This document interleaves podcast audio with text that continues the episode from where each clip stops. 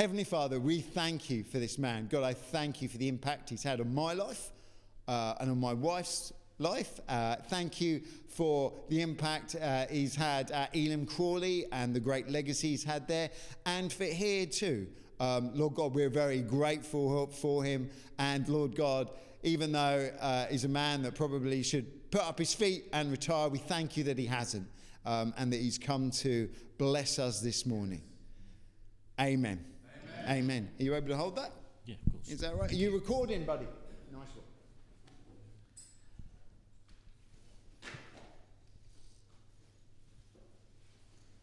Is it going to get there?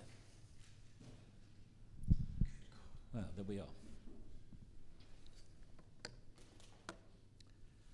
I'm afraid I'm old enough to remember Kevin when he was still a bulge in his mother's tummy. Wow. And I understand that when Pete, Norcross and Kevin were teenagers, um, there was a time when I was their Sunday school teacher. And Pete's dad told me one day that they asked, that he asked them, at least I don't know whether it was just Pete or maybe his brother Paul, um, what's it like to be un- in Uncle Mike's Sunday school class? And I'm told that they said, well, he doesn't allow any messing about. And if you knew the Norcross boys when they were younger, and, and, and even the Taylor boys come to that. And um, apparently they told Pete's dad, well, he doesn't allow any messing about. And so Dave said, well, what does he do? He said, he doesn't do anything, he just looks.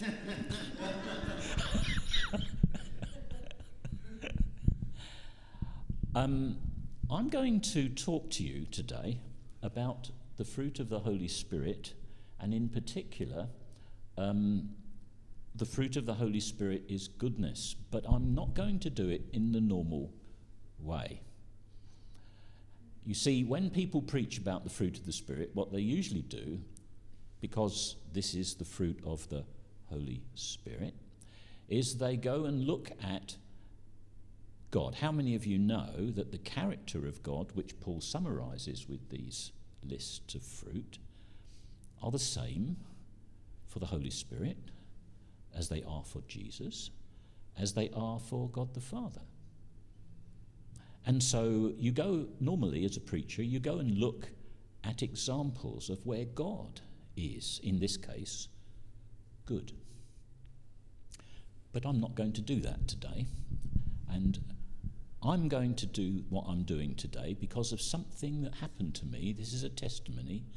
About a year ago, just over a year ago, when I realised something about this particular subject of goodness that I had never, ever grasped before. And to do that, I need to take you to Turkey today, and in particular to the Roman province of Galatia, which of course is what this reading about the fruit of the Spirit is about. And I want you to notice that there's a major emphasis on the work of the Holy Spirit in Paul's letter to the Galatians. Now, the Reformers used this letter. We were reminded about what the Reformers um, taught in the song we had this morning.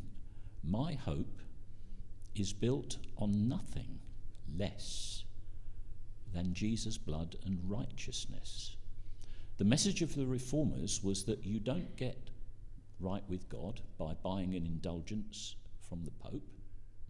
Martin Luther protested about that, and he strongly contended that the way that people get right with God was to be justified by faith in the death of Jesus and in his resurrection. And the Reformers used Paul's message in this letter to emphasise that part.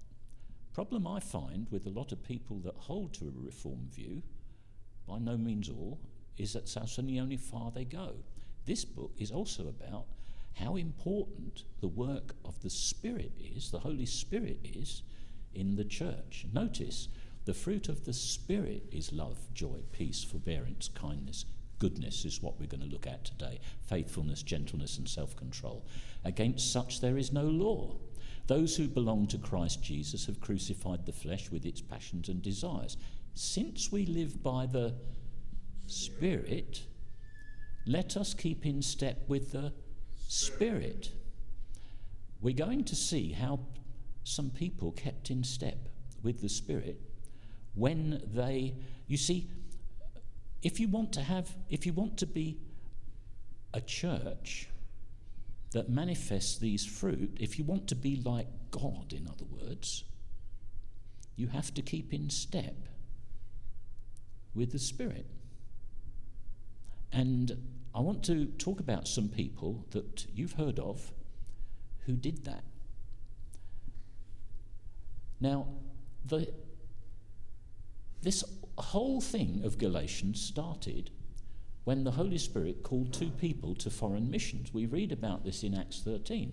Now, in the church at Antioch, there were prophets and teachers, and they were worshipping the Lord and fasting, or as they were, the Holy Spirit said, "Set apart for me Barnabas and Saul for the work that I've called them." I'm going to be talking about these two guys today. And then after they had prayed and fasted, they laid hands on them and they sent them off. And so being sent out by the Holy Spirit, they went down to Seleucia, and from there they sailed to Cyprus. Um, now, the Holy Spirit sent out Paul and Barnabas from their home church at Antioch, you see, and being sent out by the Holy Spirit, they went down to Seleucia. Now, where's that? If you look at a map of the of the uh, Seleucia, uh, or rather Antioch, today it's called Antakya. It's a Turkish city. Do you remember about a year ago there was a horrendous earthquake in Turkey? It was very much focused on Antakya or Antioch. And if you want to go to the port of Seleucia from Antioch, it's it's actually the port of, Ant- of Antioch. It's about seven and a half hours walk from there. So when Luke says they went down to Seleucia, you know, they went for a seven and a half hour to eight walk, eight hour walk, and then got on the ship and went from there. But you notice that there are some yellow lines on this because this uh, map is from Google Earth. And the lines on there show the major roads that exist today, and I'm going to be coming back. And where does one of the roads go? Well, all the way round to Tarsus, where Paul was born. Now, I was here in a late April two thousand twenty-two, and I'm going to be coming back to why I was there and, and, and so on in a little while. And if you go to Seleucia today, the beach is not particularly wonderful, even though that it's a Mediterranean beach. And there's still uh, a modern port there. Uh, and the remains, one of the remains of the jetty from the original ancient port is there.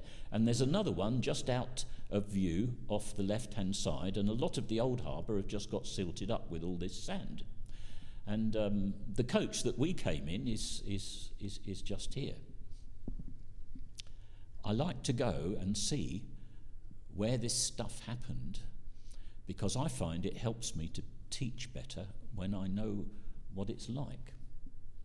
Now, this was originally built, this harbour, the old harbour, by a guy called Seleucus Nicator in three hundred B C. And the Seleucid Empire that he started. You ever heard of Alexander the Great? Yeah, yeah he was one of his generals. And when Alexander died, and um, you read in Daniel chapter eight, there are four small horns arise, and they are symbols of power. And they were four of his generals, and Seleucus Nicator was one of those. His name means, Nicator means the victor, which I guess is a good name for a general. Okay, and they are the kings of the north of Daniel eleven. Uh, Antioch's about four hundred miles north of Jerusalem, and it was where the first Christian church was started much later um, outside of Jerusalem. Now, where did they sail to? Well, they, they sailed to Cyprus, and Paul and Barnabas arrived in Cyprus, and eventually they came down to Paphos. Now, I've been to Paphos about twenty years ago. Um, didn't see Paul there, of course, um, but they travelled through the whole island and they came to Paphos, and there they met a Jewish sorcerer and a false prophet named Bar-Jesus, who was an attendant of the proconsul Sergius Paulus. The proconsul, now, now remember that guy's name because he's going to come up again. The proconsul, let me just say, Roman government was interesting. Um, if you read in Acts eighteen, when Paul first gets to Corinth, there's a proconsul there, because the Jews drag him before the proconsul. His name is Lucius Junius Gallio. And um, if you go to Corinth today, the ancient Corinth, that is, not modern Corinth, if you go to ancient Corinth today, where Paul was actually dragged before him is still there in the ancient marketplace. Um, and... Anyway, this guy, uh, this proconsul, he says an intelligent man, that's interesting, isn't it? Sent for Barnabas and Saul because he wanted to hear the word of God. Now, when Luke uses the term the word of God, he means the gospel. Okay? He doesn't mean the whole Bible, he means the gospel. Haven't got time to prove that, but I could if I had time. But Elymas the sorcerer, for that is what his name means, opposed them and tried to turn the proconsul from the faith. But the Holy Spirit is at work in Paphos in Cyprus. And Saul, who was also called Paul, filled with the Holy Spirit, looked straight at Elymas and said, "You're a child of the devil and an enemy of everything that is right, and you are full of all kinds of deceit and trickery. Now the hand of the Lord is against you. You are going to be blind for a time, not even able to see the light of the sun." And immediately a mist and a darkness came over him, and he groped about, seeking someone to lead him by the hand. When the proconsul saw what happened, he believed and was amazed at the teaching about the Lord. When Paul uses the term Lord, he means Jesus. Okay. Interesting thing is, after then, Paul and his companions, uh, Luke goes on to tell us in verse thirteen of chapter thirteen, sailed to Perga in Pamphylia. Now that's today within about a mile of the main international airport at Antalya, where you could go on holiday. It's quite a nice place to go, actually. Uh, lots of hotels. First time I went there was in two thousand ten. Had one of those holidays in November, would you believe, when you just fall on your feet. And I ended up staying in a five-star hotel, and my wife and I were paying a total of thirty-two pounds a night for a plush room in a five-star hotel. It had swimming pools, it had all sorts of stuff, uh, and that, on all this included breakfast. Now, I did, I'm not thirty-two pounds each, I mean thirty-two pounds for both of us. We found out later that the hotel was closing at the end of the year and they just wanted to fill it. And it was it's now reopened and with a new franchise, and you need a mortgage to stay there now. Okay, but it's one of those things. And when I was there, I bought the Rough Guide to Turkey, right? You know these books you can get in Smith's? And um, it told us about a Christian coffee bar that was in the old town. And when we got there, it was closed because the roof was being repaired, and they told us, well, there's going to be a meeting in Sunday morning in such and such a cafe just round the corner. So we got there, and there's this Welsh guy leading worship, right? And I thought, this is strange, because this was an American uh, evangelical Presbyterian church plant. Turns out that this guy is leading worship and his wife are Elim missionaries, and they were based there, and because it was a Muslim country, it wasn't being general knowledge that they were there.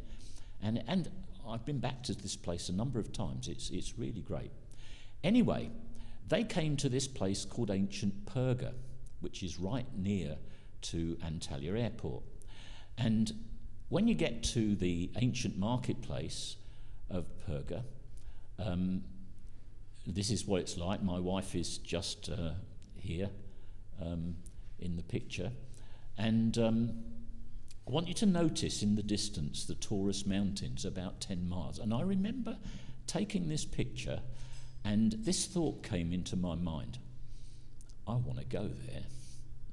I just wanted to go there because years ago I'd done lots of study in Acts thirteen and I got really interested, and I, I just wanted to go to Pisidian Antioch, which was the next place. I wanted to go and see what it was like because I'd written a lot about it.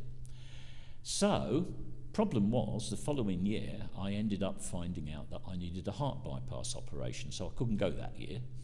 Okay, um, but in two thousand thirteen we went back, and um, this isn't two thousand thirteen, this was last year. But what I wanted to say, I'll come back to my story, what I wanted to say is I was there last year in Perga again, and I was with Mark Wilson, who's the guy with the hat on, uh, with the white shorts and the dark blue top. Um, Doctor Mark Wilson lives there, he's a Pentecostal Christian, and um, he is a guy that's devoted a lot of his life to writing about and finding out about all the biblical sites in Turkey. But he's got his hand on an inscription, you probably just make it out, it's in uppercase Greek, and it there's another one there. It's not in its original place, this inscription, but what it does is cause, gives you evidence for the fact that at the time that Paul and Barnabas were there, the Roman province of Great Galatia came all the way down to Perga. Didn't know that till I was uh, with Mark there. Anyway, um, the point is that the churches in the Roman province of Galatia, which is this letter that we've written about, these are the churches. There's Perga, there's Antioch in Pisidia, not the same as Antioch on the river Orontes, which is over here, and then Iconium, which is modern Konya, and then Lystra and Derby. Um, they are part of the this Galatian region that this letter that you've been looking at is written to. Okay. Now, of course, they went on to Pisidian Antioch. And Mark is pointing out, I asked him to do this for me because I thought this might be useful in a sermon one day. And this is the beginning of the Via Sebaste Roman road, which goes to Pisidian Antioch. So Mark's pointing sort of, um, how can I, it, it, it's sort of northwest. Uh, this road goes from Antalya these days, or, or, or from Perga, which is the where the ancient city is. And um, eventually it comes to Pisidian Antioch, and there is a remains of a Roman aqueduct there. And this is where Paul preached that my hope is built on nothing less but Jesus' blood and righteousness. He preached justification by faith at Pisidian Antioch. My wife is not peach preaching, she was pointing to something in the distance, but I decided this was an incredibly useful slide to use to emphasize this. He, in, if you read in Acts thirteen, uh, what Paul's sermon uh, gets to is this. He says, therefore, as he's reasoned his sermon, he says, my friends, I want you to know that through Jesus, the forgiveness of sins is proclaimed to you. Through him, everyone who believes is set free from every sin. Notice, a justification you were not able to obtain by the law of Moses. This was a November day, but it was a nice day. And um, we spent all day just walking around the ancient city of Pisidian Antioch. Now, you, if you think I'm rich, no. Let me tell you, if you get a cheap flight on EasyJet to Antalya, and you get on the tram from the airport, because they've now got a tram, a tram system, a modern tram system that goes right into the city, and then you get another tram. In fact, it will be, probably be the same tram. Take you to the bus station, which is just outside the city, and the bus station in Antalya is like a small airport. And you know what it's like. You go to an airport, and they have one of these departure boards, and and you've got to be at the at the gate at the right time, otherwise the plane leaves you behind, right? Well, it's like that with the Turkish bus system. It is superb and it's cheap. And you can get a bus. Um, the bus company is called Camel Coach.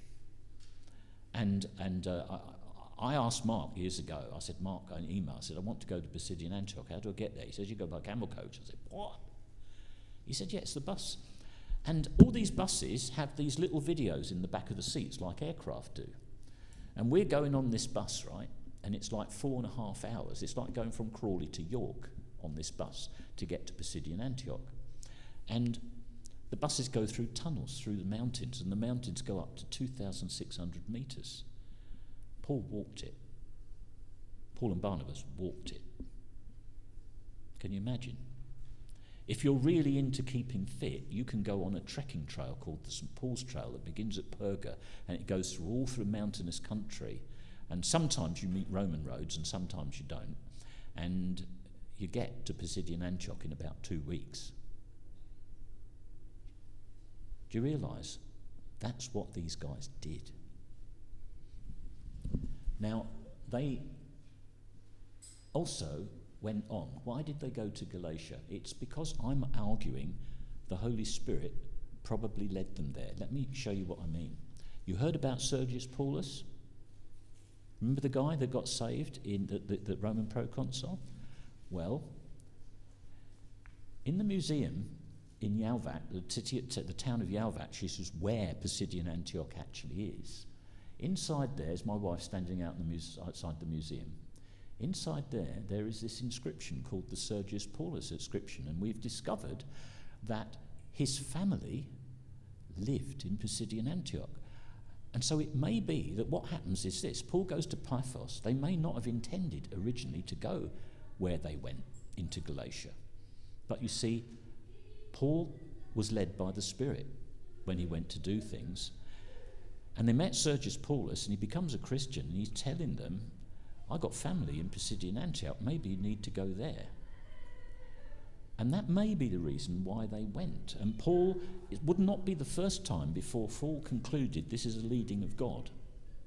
Do you understand what I'm saying? I can't prove this, but I suspect, because it's a bit daft when you think they got in a boat to go to Cyprus, and then having done that, they didn't go to North Africa, they suddenly went north. Sounds a bit odd. Anyway, they come to Galatia, and uh, just to cut a long story short, if you go to Derby today, it hasn't been excavated yet, it's still a tell.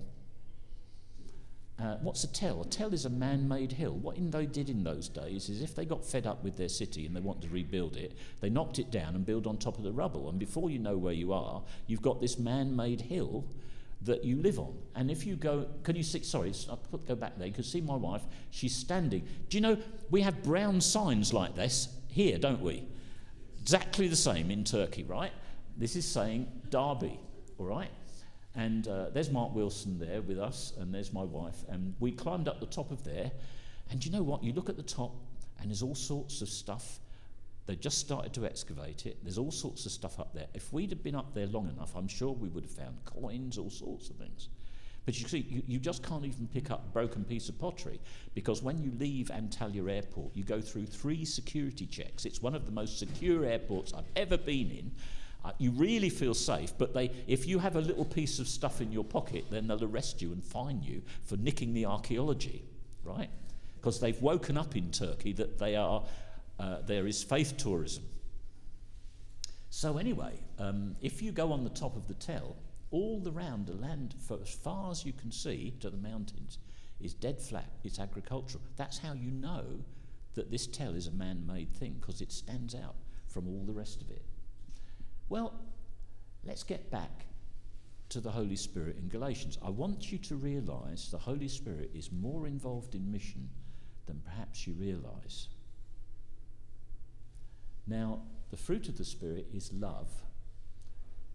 But since we live by the Spirit, let's keep in step with the Spirit.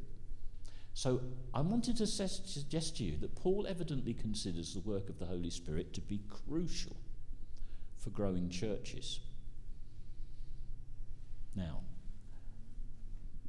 the immediate context, I want you to notice the we, the us, and the each other. You see, sometimes people teach about the fruit of the Spirit, and I am not suggesting that Kevin does this, but I don't know how he's been handling it, but we tend to think of it as an individual thing. It isn't. You need the fruit of the Holy Spirit to grow churches. See, look at look at the con- this is just the text before that bit. Look, walk by the Spirit, and you plural. You see, you you read English and it says you, and you're in, sitting in your chair reading your Bible, and you think you means you individually. It doesn't. The you here, the yous here are all plural in the Greek. This is a community issue. For the flesh desires what is contrary to the spirit, and the spirit what is contrary to the flesh. They are in conflict with each other, so that you, plural, community, are not to do whatever you want. But if you, community, are led by the spirit, you, plural, are not under the law. Now, Paul doesn't mean the law doesn't apply to us anymore. When he means the under the law, it's because earlier in the letter he's referred to the law using a metaphor of a schoolmaster who was there before the Spirit came, right? And so you were under the schoolmaster. Have you ever been at school? You know, you have to do what you're told, even Pete Norcross. And um, and so this is a term. Paul means you're not under the law as a schoolmaster anymore. Why? Because you have the Holy Spirit now. Notice that Paul's concern is the work of the Spirit in the community, not merely individuals. You see, a little while ago, um, I was talking at Elim Crawley about the gift of faith. And I had to say, well, the gift of faith is not the same as saving faith, and it's not the same as natural faith. Do you know you all have natural faith? How do you think I know? You're all sitting on chairs. You've all placed your natural faith in your chair, and it's not going to cause you to fall. Your backside is not going to drop sixty centimetres to the floor, and then you're going to say, I'm not going to that uh, place where Ealing Bewbush is because they have uncomfortable seats. You know, you end up on the floor. You have fa- natural faith. But there's also faith, the fruit of the Spirit, faithfulness. And that's not the same either. And the, the, the, the point is that you don't need kindness till you're living in community, right? You don't need goodness till you live in community. The other week I was coming home from the British Museum. It was the day when there was a rail strike on the twenty-third of October, I think it was, and we had to drive to Morden and get on the Northern Line and go up on there because the church that was sending, the church from uh, up in Coventry was sending fifty people that day, and they didn't want to cancel it because of the train strike. And when we came back, I'm walking down the Tos- Tottenham Court Road, and I was feeling a bit peckish, so I nipped into Tesco's and bought myself a bar of Cadbury's Bourneville, so I was being kind to myself. But normally we don't need kindness unless we're living in community. Do, do you understand what I'm saying? This is why he says, love your neighbour as yourself. If you bite and devour each other, watch out, or you, plural, will be destroyed by each other. This is all about how to live in community. Now, so that's what the fruit of the Spirit's needed for. It's for growing communities. What else do you think could be there? You, you see, you don't need self-control so much when you're on your own. How many of you know that in church there are some people that just wind you up? How many know that there are some people in church that get wound up by you? Right? You need that when you're... You, you, so, so faith, all these fruit are needed so that we grow in relationships, so that we grow churches. That's what they're for. Now, what was Paul concerned about? Why was he concerned about conceit, provocation, and envy at Galatia? It's because there was a division in the church, and they weren't getting on, and the fruit of the Spirit wasn't doing, you know, it, it, it was getting in, well, not, sorry, there was something getting in the way of the fruit of the Spirit. Well, what was it? You see, there was a danger that this community at Galatia, or in, or the, in the various churches, would be destroyed. And the problem was that the foundation of the churches has been undermined. What was being undermined? My hope is built on nothing less than Jesus' blood and righteousness. That was being undermined in the church. Now, he says, O foolish Galatians, who has bewitched you? This term in the Greek text is unique in the New Testament. Um, And I'm going to show you what it means. If you've ever been to Turkey, you go into a tourist shop and they sell this. It's called the, the they sell this to ward off a superstition they have called the evil eye.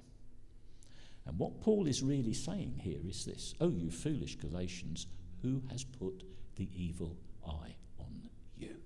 Because he's living in that culture. This problem, this old problem, goes back years and years and years. It's not just what's current in Turkish souvenir shops. This is just a piece of glass. There's nothing, you know, if I dropped it, I'm not going to because I bought it because it was useful as a sermon illustration. But this is what he's saying. Now, what's bewitched them? He says, before your very eyes. There was a comedian that used to say that, Arthur Askey. You say, before your very eyes. Now, you're too old to remember. You're too, too young to remember that.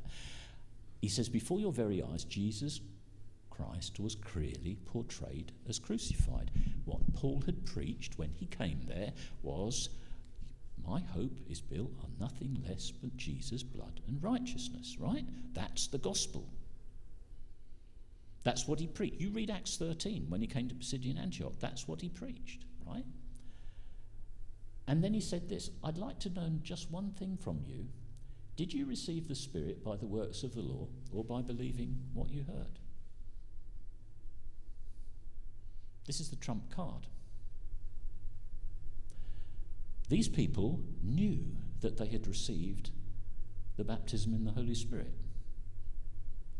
Because you know when that happens to you. And he said, did that happen to you? Because you believed the preaching of justification by faith, or because you obeyed the Mosaic law. See, the division in the church was coming because some were saying, it ain't enough that you trust in the blood, in, in the death of Jesus and in the resurrection of Jesus to get right with God, to have a relationship with God.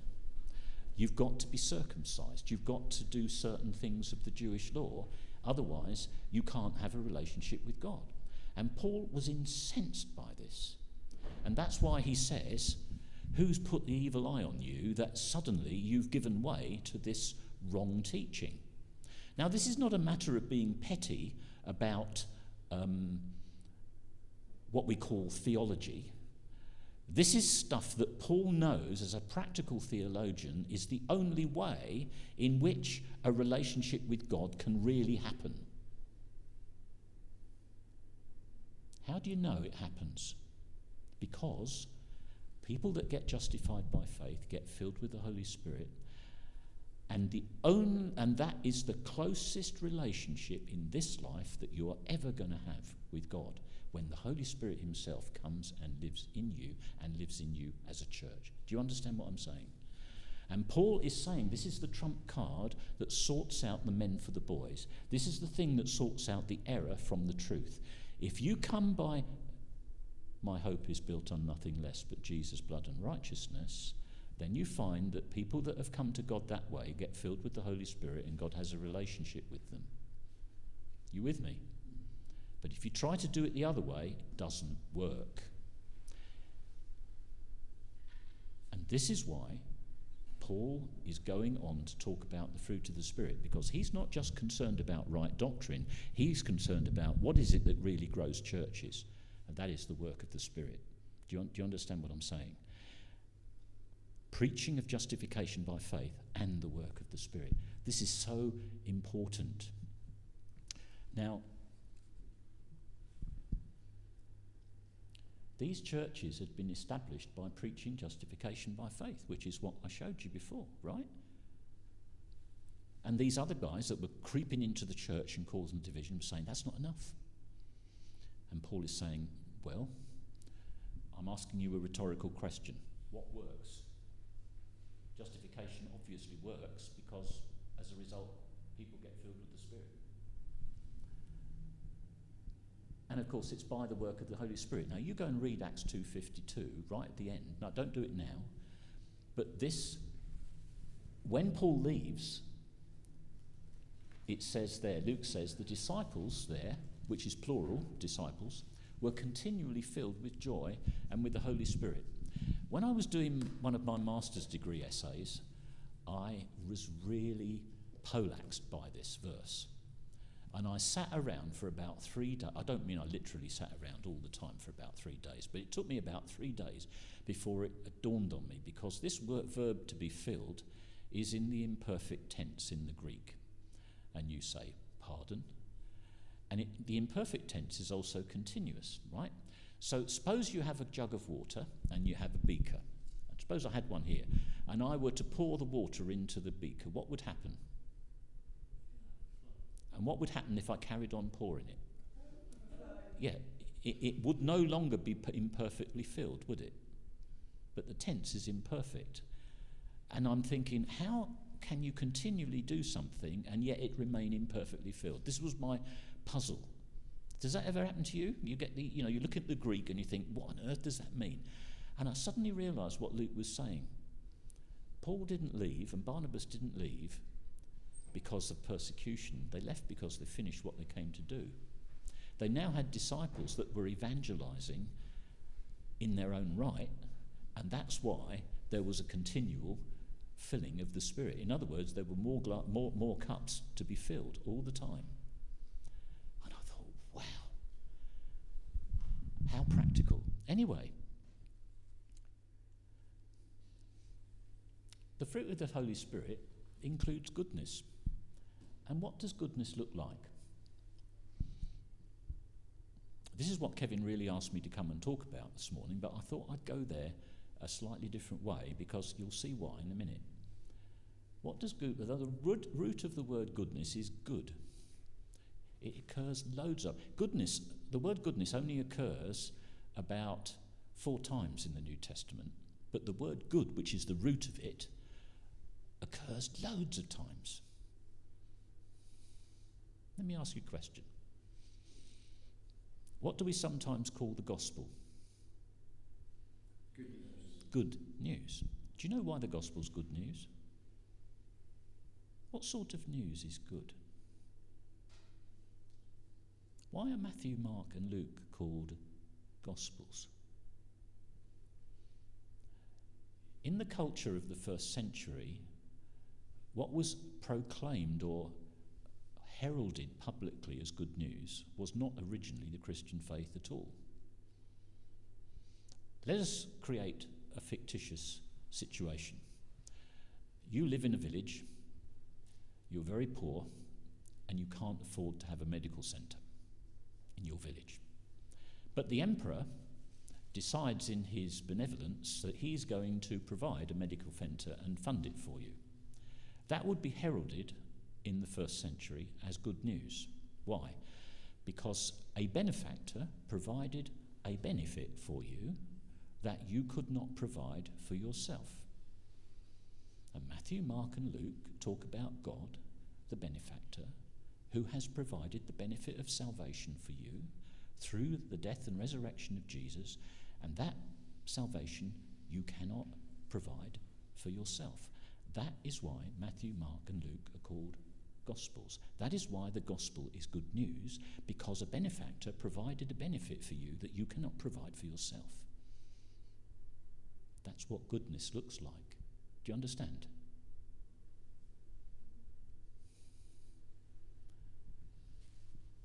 Now, let me get a bit more specific about this. Luke can tell us who we can look at to see goodness. What does it actually look like? I've given you a hint, but now let's look at this. Luke told us about the church at Antioch, when it was founded there and how it began. Now, we've looked at how Paul and Barnabas were called by the Spirit when they were, they'd been leading this church. They served their apprenticeship here, right? And but when it says those who had been scattered by the persecution that broke out when Stephen was killed in Jerusalem travelled as far as Phoenicia. Well, Tyre is the capital of Phoenicia. Do you know when, in the days of Solomon, he used to go to Hiram, king of Tyre, to, to get artisans to do his work? Yeah? If you go into room twenty-seven in the British Museum, you see loads of Phoenician artwork that's produced by people from Phoenicia.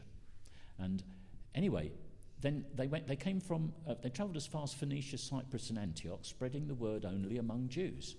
But then some of them, men from Cyprus and Cyrene, went to Antioch and began to speak to Greeks also, telling them the good news about the Lord Jesus. And the Lord's hand was with them, and a great number of people believed and turned to the Lord. Now this was unheard of. You see, Jesus had told them to do, his disciples to do this, but these guys hadn't got it, and they were still doing it among Jews only. And suddenly something happens. You see, these people hadn't been keeping in step with the Spirit. Do you understand what I'm saying? But the Spirit was in, was already in front of them. And, and, and so what happens is the apostles at Jerusalem, who hadn't been in step with the Spirit, they, they when this got to Jerusalem, they sent Barnabas to Antioch. And when he arrived there and saw what God had done, he was glad and encouraged them all to remain true to the Lord. Now, we read something about Barnabas way back in Acts chapter five. And... Um, Let me see if I can I can find it. No, chapter four. Joseph, a Levite from Cyprus, whom the apostles called Barnabas, which means son of encouragement. In other words, Barnabas was his nickname, but his real name was Joseph. He sold a field that he owned and bought the money and put it at the apostles' feet. What he's doing there is something good, right? Now, look at what Luke now tells us. He was a good man, full of the Holy Spirit and faith. In other words, this man had a relationship with God, and the fruit of the Spirit had impacted his life, and so it is said of him that he was a good man. Do you understand? Now, I didn't realise, and this is why I brought, I, I, I've tackled this subject this way, I didn't realise just how much this guy was an encourager and how much he was a good man until I was travelling on the road last year from Antioch to Tarsus. I'm going to show you what happened. Pete will appreciate this. Now, I got about this far from Antioch. Can you see up here? These roads are all squiggly. Can you see this? Yeah. It's because they're going over mountains. You see this lot is a mountain range here. And the valley where the River Orontes is, where Antioch is down here, Syria's the borders over here. And we got to that junction. See, see, see that little white mark there? That's Harte Airport. Now, it wasn't there when Paul was there, of course, right? That airport runway got snapped in two by the earthquake last year. I, fortunately for me, it happened after we left, right? Because we landed in on the airport. We flew in there from Istanbul. Now, we're, we're in that place, and I suddenly dawned on me. Why? I'll tell you why. Um, sorry. There we are. Can you see this yellow line here? Uh, it's very important, this is not just irrelevant. Um, I want you to, can you see the way this road bends? Yeah. Now, that road is like the M twenty-three, right?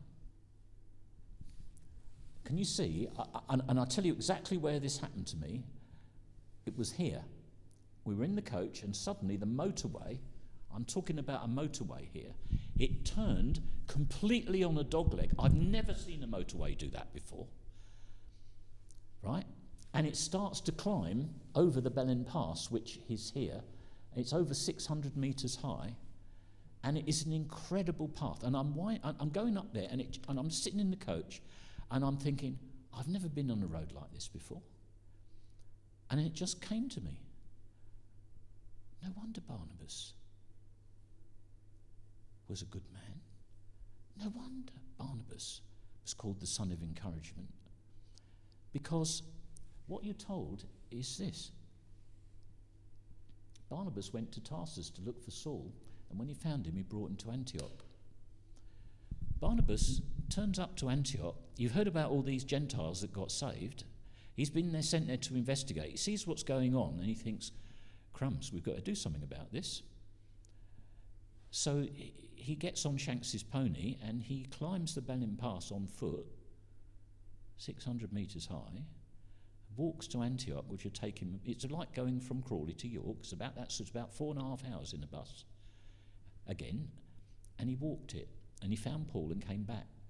What sort of man does that for the gospel? No wonder this man's called the son of encouragement. No wonder this man is called a good man. No wonder this man is full of the Spirit. You with me? I was flabbergasted. I'm doing it in a coach. This guy walked it. And then I'm thinking, he realises how strategic it is to get this church established in this place because it's a crossroads of trade routes. And if you get a church established here, it's going to cause a great deal of influence. What he didn't know at the time was he was going to be one of the influencers that went out with Saul to evangelise the world, based from this church. You with me? And this is why the fruit of the Spirit, his goodness, is so important.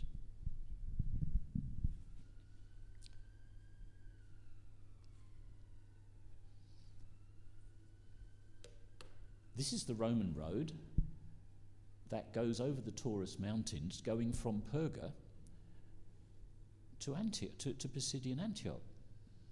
And this goes through the, uh, another place called the Climax Pass. And there's my wife walking down the road with uh, an American friend.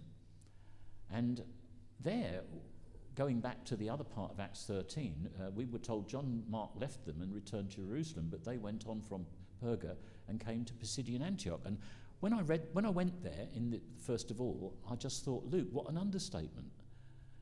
They just came to Pisidian Antioch. You do the journey. They didn't. You, you just didn't come. Just come. Why did they do it? It was because they were good men. Do you understand? And, and I'm afraid it. You can call me thick if you like, but it didn't dawn on me how good these people were until I did the journey myself, and I wasn't even walking. I was at this time. We were told by Mark about this road. This road is about four kilometres long. It goes over the Climax Pass. When you get to the top, there's a water cistern built by the Romans. This is not fenced off. There's, you don't have to pay money to get there. You just need to know it's there. And, and because I knew people that knew it was there, I, I, I said, I want to go. I want to see it. And the point is, this is how good these people were. That's what impressed me when I went for myself. And I'm sorry, I just didn't, you don't, you don't notice how steep a pass is by just looking at the map. It happens when you go. So all this emphasises why the fruit of the Spirit is so important. He was a good man, full of the Holy Spirit and faith, and a great number of people were brought to the Lord. Because the fruit of the Spirit is what grows churches more than anything else. Sometimes as Pentecostals, we think it's spiritual gifts, it's miracles and stuff like that. They are important. But what drives it is your attitude. Attitude always determines action. That's why Paul says in Philippians, let this mind be in you that was also in Christ Jesus, who did not think of himself higher than he ought to think. Well, he could think of him because he's God the Son. But what did he do? He made himself in the form of a servant so that he could justify you by his death and his resurrection. And so you can sing, my hope is built on nothing less than Jesus' blood and righteousness. This was no short walk. Here's my wife standing there taking a photograph of the Roman milestone at the top of the Climax Pass. And you can't see it, but it is, it does actually, if you get close to it, it's so weathered it's nearly all gone, but it says there are C X X X X, one X, which is one hundred thirty-nine miles to Antioch. Uh, it says Antiochus, I think it's in Pisidia. It's still there. This isn't fiction, people. This stuff really happened. And anybody can walk here and see it for free. You've just got to have your boots on, like my wife has, and prepared to walk. Yeah, it, this, this road is there. When we were walking down the road, we looked up on the, on the mountainside of us, and there were ibex looking down at us, wild ibex just looking down at us. You have to be careful when you're off there, because there's snakes and stuff. You know, there are other wild animals. You have to be careful, but you don't have to be rich to do this. And you can go and find out what these guys really did to bring the gospel to us. They were good men. God bless.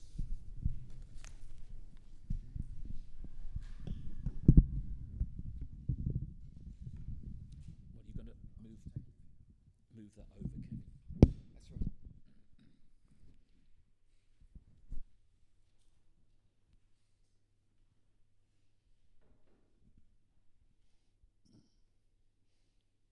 Heavenly Father, we just thank you for Scripture, and we thank you for the gospel. God, we thank you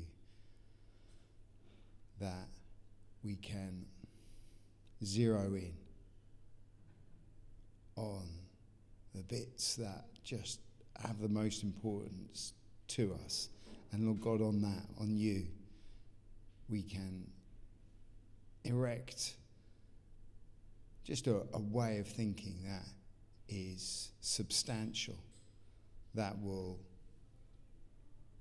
direct our actions and be of benefit to others. And Heavenly Father, we thank you that trusting in Jesus is the uh, is that that moment where the Spirit comes in, and Lord God, we can enjoy the baptism of the Spirit, and we can enjoy these fruit as they blossom in our lives. Lord God, we thank you that these fruit are for our good, our good and for the good of those around us. And uh, Lord God, I, I pray that as we just think on this definition of goodness, as we look at it as a as a way of benefiting others, as we look at it as a as a as something that involves sweat and tears, something that involves hard work and intention, Lord God, I, I pray that this would transform each of us individually and together collectively, that you would build your church here. Heavenly Father, and I, and I pray as we end, God, I, I pray that that we would just again marvel at the, the privilege and opportunity we have as being part of the people of God. And Holy Spirit, we we need you to transform us into people more like the Son, Lord God, because we are very well aware that this sin and selfishness that belong to our old life, we, we keep putting it on when we have no business to. Lord God, um, and we just pray for Mike and Sylvia and their families. Lord God, bless them. Lord God, we thank you for the many ways uh, he's been good to us and to your people. And we pray that um, they may uh, just know your blessing. And uh, Lord God, as we leave, we pray um, uh, uh, just for your uh, mercy in our lives and grace. Amen. Amen. Amen.